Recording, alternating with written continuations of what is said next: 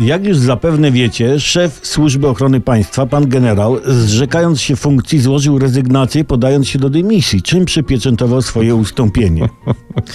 Tu poszło o incydent z kierowcą limuzyny premiera, bo pod domem szefa rządu kierowca przypadkowo włączył syreny w aucie.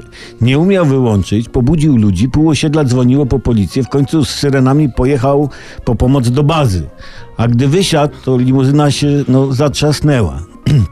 No i kurczę co, no i, i co się takiego stało? No po, powyło, pojeździło się, zatrzasnęło. Nikomu nic się nie stało. Może kierowca SOP nie umiał tego wszystkiego. Ty wszystko wiesz? Wszystko wiesz?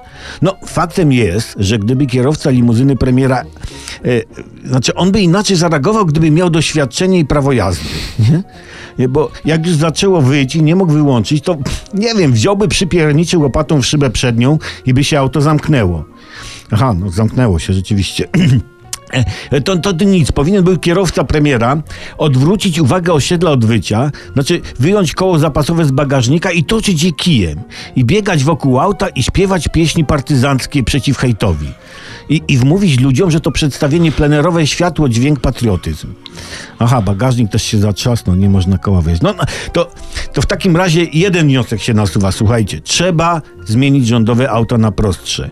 Bo kierowcy są dobrzy, tylko limuzyny rządowe są skomplikowane.